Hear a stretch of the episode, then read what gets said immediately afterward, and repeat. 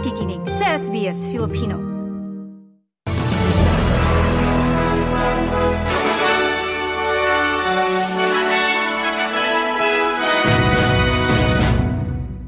Sa ulo ng mga balita, Penny Wong nilatag ang pananaw ng seguridad ng Australia sa Indian Ocean. Sa Melbourne, isang lalaki ang nabaril habang 4 katao ang sinugod sa ospital. At sa Pilipinas, isang 3 taong gulang na bata nahukay ng buhay sa landslide.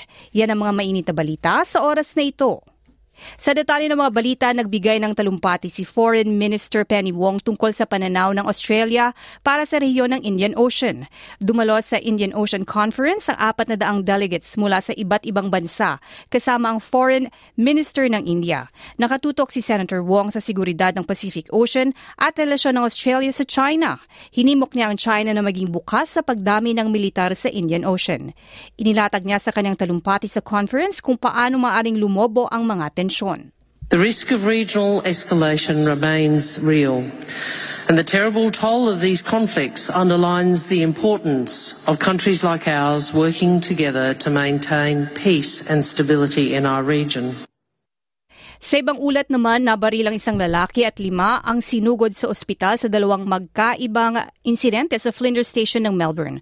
Ayon sa Victoria Police, dinakip nila ang isang 27 anyos na lalaki matapos sinaktan nito ang 4 katao gamit ang basag na bote sa isang attempted robbery sa tram sa Princess Bridge dakong 5:30 ng hapon kahapon. Kagarang sinugod sa ospital ang 4 na tao upang magamot. Sinabi ng pulisya na hindi terror-related ang insidente at walang panganib sa komunidad.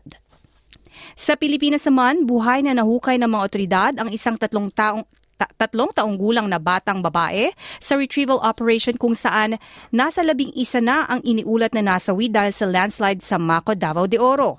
Gamit lamang ang mga kamay, patuloy na hinuhukay ang lupa upang maisalba ang nasa 100 katao na nawawala matapos matabunan ang 2 bus at ilang mga bahay sa barangay Masara.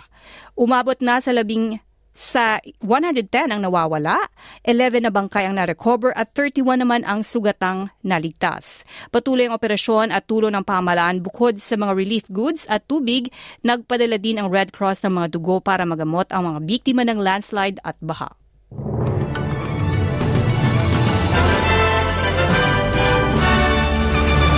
At para naman sa sports sa larong hockey, bigong manalo ang Hockey Roos ng Australia laban sa Netherlands sa score na 6-2 para sa FIH Hockey Pro League clash sa India.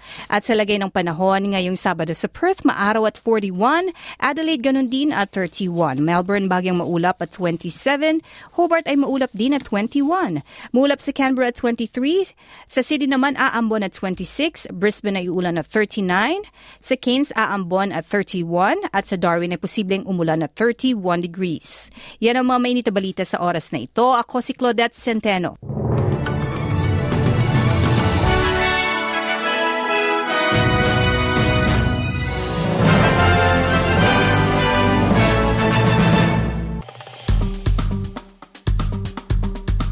I-like, i-share, mag-comment, sundan ang SBS Filipino sa Facebook.